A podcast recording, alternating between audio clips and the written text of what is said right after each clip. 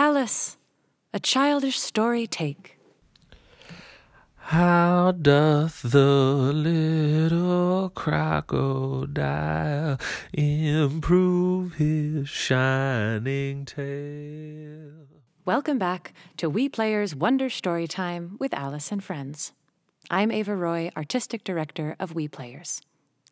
We invite you to take a walk around the block or in the park nearest you and tune in to Wonder Story Time. Wherever you are, we hope you are staying healthy and safe, practicing physical distance and social solidarity. In these strange, uncertain times, in this new looking glass world we find ourselves in, perhaps a bit of Wonderland wisdom is exactly what the Dormouse ordered. And pour the waters of the Nile on every golden scale. Thus grew the tale of Wonderland, thus slowly, one by one. My name is Hunter Scott McNair. Today I'll be reading Chapter 4 from Alice in Wonderland. In We Players' forthcoming production of What Alice Found There, I'll be playing the Mad Hatter. Something that I love about We Players is their dedication to poetry and to old stories, to keeping these stories alive, and despite how long they've been written for, breathing a new life into them, rendering them younger and more beautiful than ever. Chapter 4 The Rabbit Sends in a Little Bill. It was the White Rabbit, trotting slowly back again, and looking anxiously about as it went, as if it had lost something. And she heard it muttering to itself, Oh, the Duchess, the Duchess, oh, my dear paws, oh, my fur and whiskers, she'll get me executed, as sure as ferrets are ferrets. Where can I have dropped them? I wonder. Alice guessed in a moment that it was looking for the fan and the pair of white kid gloves, and she very good naturedly began hunting about for them, but they were nowhere to be seen. Everything seemed to have changed since her swim in the pool, and the great hall, with the glass table and the little door, had vanished completely. Very soon the rabbit noticed Alice as she went hunting about, and called out to her in an angry tone, Why, Mary Ann, what are you doing out here? Run home this moment, and fetch me a pair of gloves and a fan. Quick now! And Alice was so much frightened that she ran off at once in the direction it pointed to, without trying to explain the mistake it had made. He mistook me for his housemaid, she said to herself as she ran. How surprised he'll be when he finds out who I am. But I'd better take him his fan and gloves. That is, if I can find them. As she said this, she came upon a neat little house, on the door of which was a bright brass plate with the name W. Rabbits engraved upon it. She went in without knocking, and hurried upstairs in great fear lest she should meet the real Mary Ann, and be turned out of the house before she had even found the fan and gloves. How queer it seems, Alice said to herself, to be going messages for a rabbit. I suppose Dinah will be sending me on messages next. And she began fantasizing the sort of thing that would happen. Miss Alice, come here directly and get ready for your walk. Coming in a minute, nurse. But I've got to see that the mouse doesn't get out. Only I don't think, Alice went on, that they'd let Dinah stop in the house if it began ordering people about like that. By this time she had found her way into a tidy little room with a table in the window, and on it, as she had hoped, a fan and two or three pairs of tiny white kid gloves. She took up the fan and a pair of the gloves, and was just going to leave the room, when her eye fell upon a little bottle that stood near the looking glass. There was no label this time with the words drink me, but nonetheless she uncorked it and put it to her lips. I know something interesting is sure to happen, she said to herself, whenever I eat or drink anything. So I'll just see what this bottle does. I do hope it'll make me grow large again, for really, I am quite tired of being such a tiny little thing. It did so indeed, and much sooner than she had expected. Before she had drunk half the bottle, She found her head pressing against the ceiling and had to stoop to save her neck from being broken. She hastily put down the bottle, saying to herself, That's quite enough. I hope I shan't grow any more. As it is, I can't get out at the door. Do wish I hadn't quite drunk so much. Alas, it was too late to wish that. She went on growing and growing, and very soon had to kneel down on the floor. In another minute, there was not even room for this, and she tried the effect of lying down with one elbow against the door and the other arm curled round her head. Still she went on growing, and, as a last resource, she put one arm out of the window and one foot up the chimney, and said to herself, Now I can do no more, whatever happens. What will become of me? Luckily for Alice, the little magic bottle had now had its full effect, and she grew no larger. Still, it was very uncomfortable, and as there seemed to be no sort of chance of her ever getting out of the room again, no wonder she felt unhappy. It was much pleasanter at home, thought poor Alice, when one wasn't always growing larger and smaller, and being ordered about by mice and rabbits. I almost wish I hadn't gone down that rabbit hole. And yet, and yet, it's rather curious, you know, this sort of life. I do wonder what can have happened to me. When I used to read fairy tales, I fancied that kind of thing never happened, and now here I am in the middle of one. There ought to be a book written about me. That there ought. And when I grow up, I'll write one. But I'm grown up now, she added in a sorrowful tone. At least there's no room to grow up any more here. But then, thought Alice, Shall I never get any older than I am now? That'll be a comfort, one way. Never to be an old woman. But then, always to have lessons to learn. Oh, I shouldn't like that. Oh, you foolish Alice, she answered herself. How can you learn lessons in here? Why, there's hardly room for you, and no room at all for any lesson books. And so she went on, taking first one side and then the other, and making quite a conversation of it altogether, but after a few minutes she heard a voice outside, and stopped to listen. Mary Ann! Marianne! said the voice. Fetch me my gloves this instant! Then came a little pattering of feet on the stairs. Alice knew it was the rabbit coming to look for her, and she trembled till she shook the house, quite forgetting that she was now about a thousand times as large as the rabbit, and had no reason to be afraid of it. Presently the rabbit came up to the door and tried to open it but as the door opened inwards and Alice's elbow was pressed hard against it, that first attempt proved a failure. Alice heard it say to itself, Well, then I'll go round and get in at the window.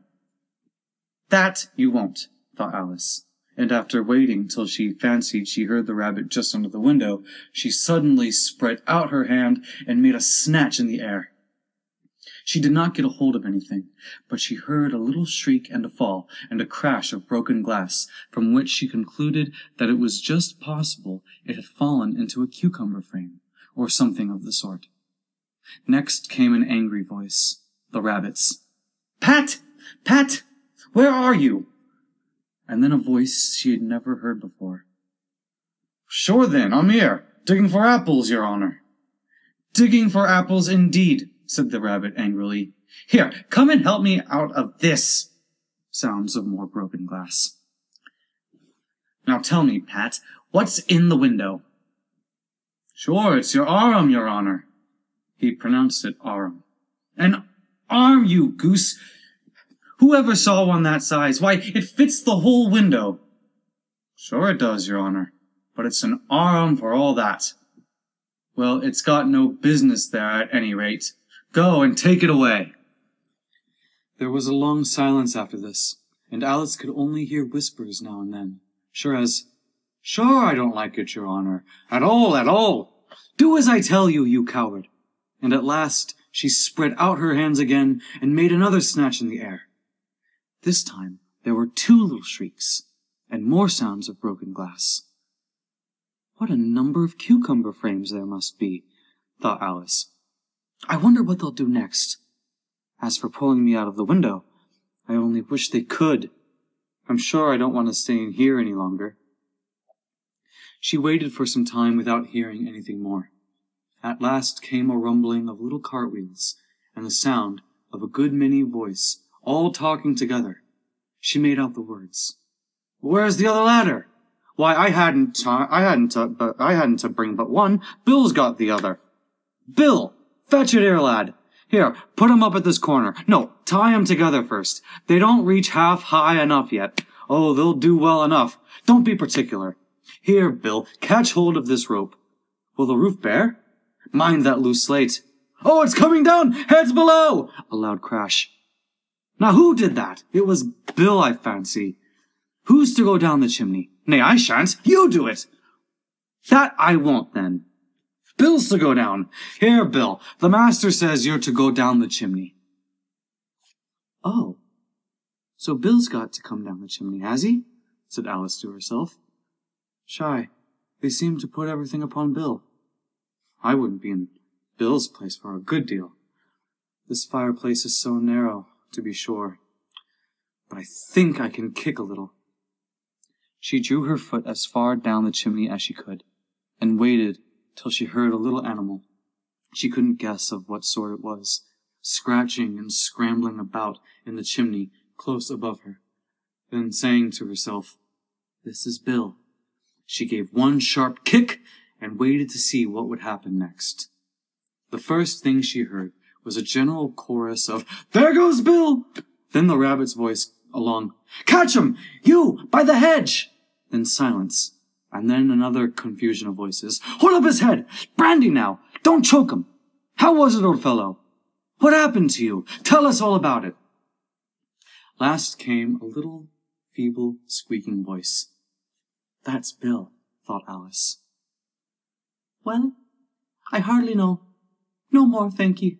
I'm better now, but I'm a deal too flustered to tell you. All I know is something comes at me like a jack in the box, and up I goes like a skyrocket. So you did, old fellow, said the others. We must burn the house down, said the rabbit's voice, and Alice called out as loud as she could, If you do, I'll set Dinah at you. There was a dead silence instantly, and Alice thought to herself, I wonder what they will do next. If they had any sense, they'd take the roof off. After a minute or two, they began moving about again, and Alice heard the rabbit say, A barrowful will do, to begin with. A barrowful of what? thought Alice. But she had not long to doubt, for the next moment a shower of little pebbles came rattling in at the window, and some of them hit her in the face. I'll put a stop to this, she said to herself, and shouted out, You'd better not do that again which produced another dead silence. Alice noticed with some surprise that the pebbles were all turning into little cakes as they lay on the floor, and a bright idea came into her head. If I eat one of these cakes, she thought, it's sure to make some change in my size, and as it can't possibly make me larger, it must make me smaller, I suppose. So she swallowed one of the cakes and was delighted to find that she began shrinking directly. As soon as she was small enough to get through the door, she ran out of the house and found quite a crowd of little animals and birds waiting outside. The poor little lizard, Bill, was in the middle, being held up by two guinea pigs, who were giving it something out of a bottle. They all made a rush at Alice the moment she appeared, but she ran off as hard as she could, and soon found herself safe in a thick wood. The first thing I've got to do said Alice to herself as she wandered about in the wood, is to grow to my right size again. And the second thing is to find my way into that lovely garden. I think that will be the best plan. It sounded an excellent plan, no doubt, and very neatly and simply arranged. The only difficulty was that she had not the smallest idea how to set about it. And while she was peering about anxiously among the trees, a little sharp bark just over her head made her look up in a great hurry. An enormous puppy was looking down at her with large round eyes and feebly stretching out one paw, trying to touch her. Poor little thing, said Alice in a coaxing tone, and she tried to whistle to it, but she was terribly frightened all the time at the thought that it might be hungry, in which case it would be very likely to eat her up in spite of all her coaxing. Hardly knowing what she did, she picked up a little bit of a stick and held it out to the puppy, whereupon the puppy jumped into the air off all its feet at once with a yelp of delight and rushed at the stick and made believe to worry it. Then Alice dodged behind a great thistle to keep herself from being run over, and the moment she appeared on the other side, the puppy made another rush at the stick and tumbled head over heels in a hurry to get hold of it. Then Alice, thinking it was very like having a game of play with a cart horse, and expecting every moment to be trampled under its feet, ran round the thistle again. Then the puppy began a series of short charges at the stick, running a very little way forward each time, and a long way back, and barking hoarsely all the while, till at last it sat down a good way off, panting, with its tongue hanging out of its mouth, and its great eyes half shut. This seemed to Alice a good opportunity for making her escape, so she set off at once and ran till she was quite tired and out of breath, until the puppy's bark sounded quite faint in the distance. And what a dear little puppy it was, said Alice, as she leaned against a buttercup to rest herself, and fanned herself with one of the leaves. I should have liked teaching it tricks very much, if if I'd only been the right size to do it. Oh dear, I'd nearly forgotten that I've got to grow up again. Let me see. How is it to be managed? I suppose I ought to eat or drink something or other. But the great question is, what? The great question certainly was what. Alice looked all around her at the flowers and the blades of grass, but she did not see anything that looked like the right thing to eat or drink under the circumstances.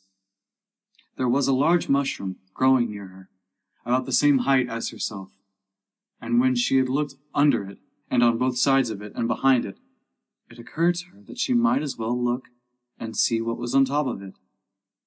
She stretched herself up on tiptoe and peeped over the edge of the mushroom, and her eyes immediately met those of a large caterpillar that was sitting on the top with its arms folded, quietly smoking a long hookah, and taking not the smallest notice of her or of anything else.